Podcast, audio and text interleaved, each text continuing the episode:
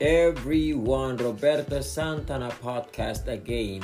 Now, the title today is Study Planks, Wall Squats, Best for Blood Pressure. A minute can feel like an hour when you're doing a plank or a wall squat.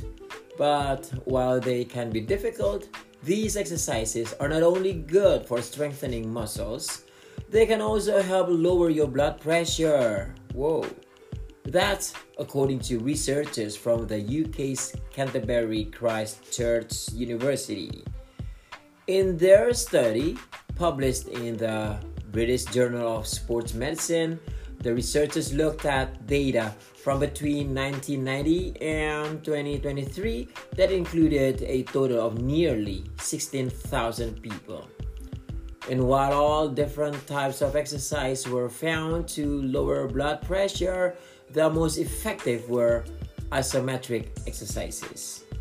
Exercises that improve muscle strength without movement. That's isometric exercises. These include things like planks and wall squats.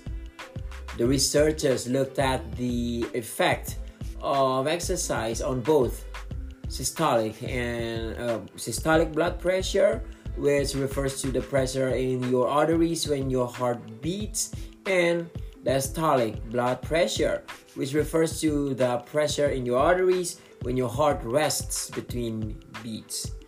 Uh, wall squats were found to be the most effective for reducing systolic blood pressure, while running was found to be the best for reducing diastolic blood pressure.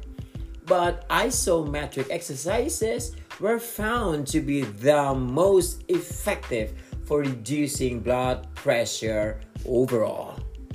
To reduce high blood pressure, the UK's National Health Service says adults should do at least 150 minutes of moderate intensity aerobic exercise a week, which includes activities like cycling or fast walking. They should also eat healthy food and not smoke, among other things. However, based on these results, researcher Jamie O'Driscoll told the BBC it might be useful to add isometric exercise three times a week to these recommendations.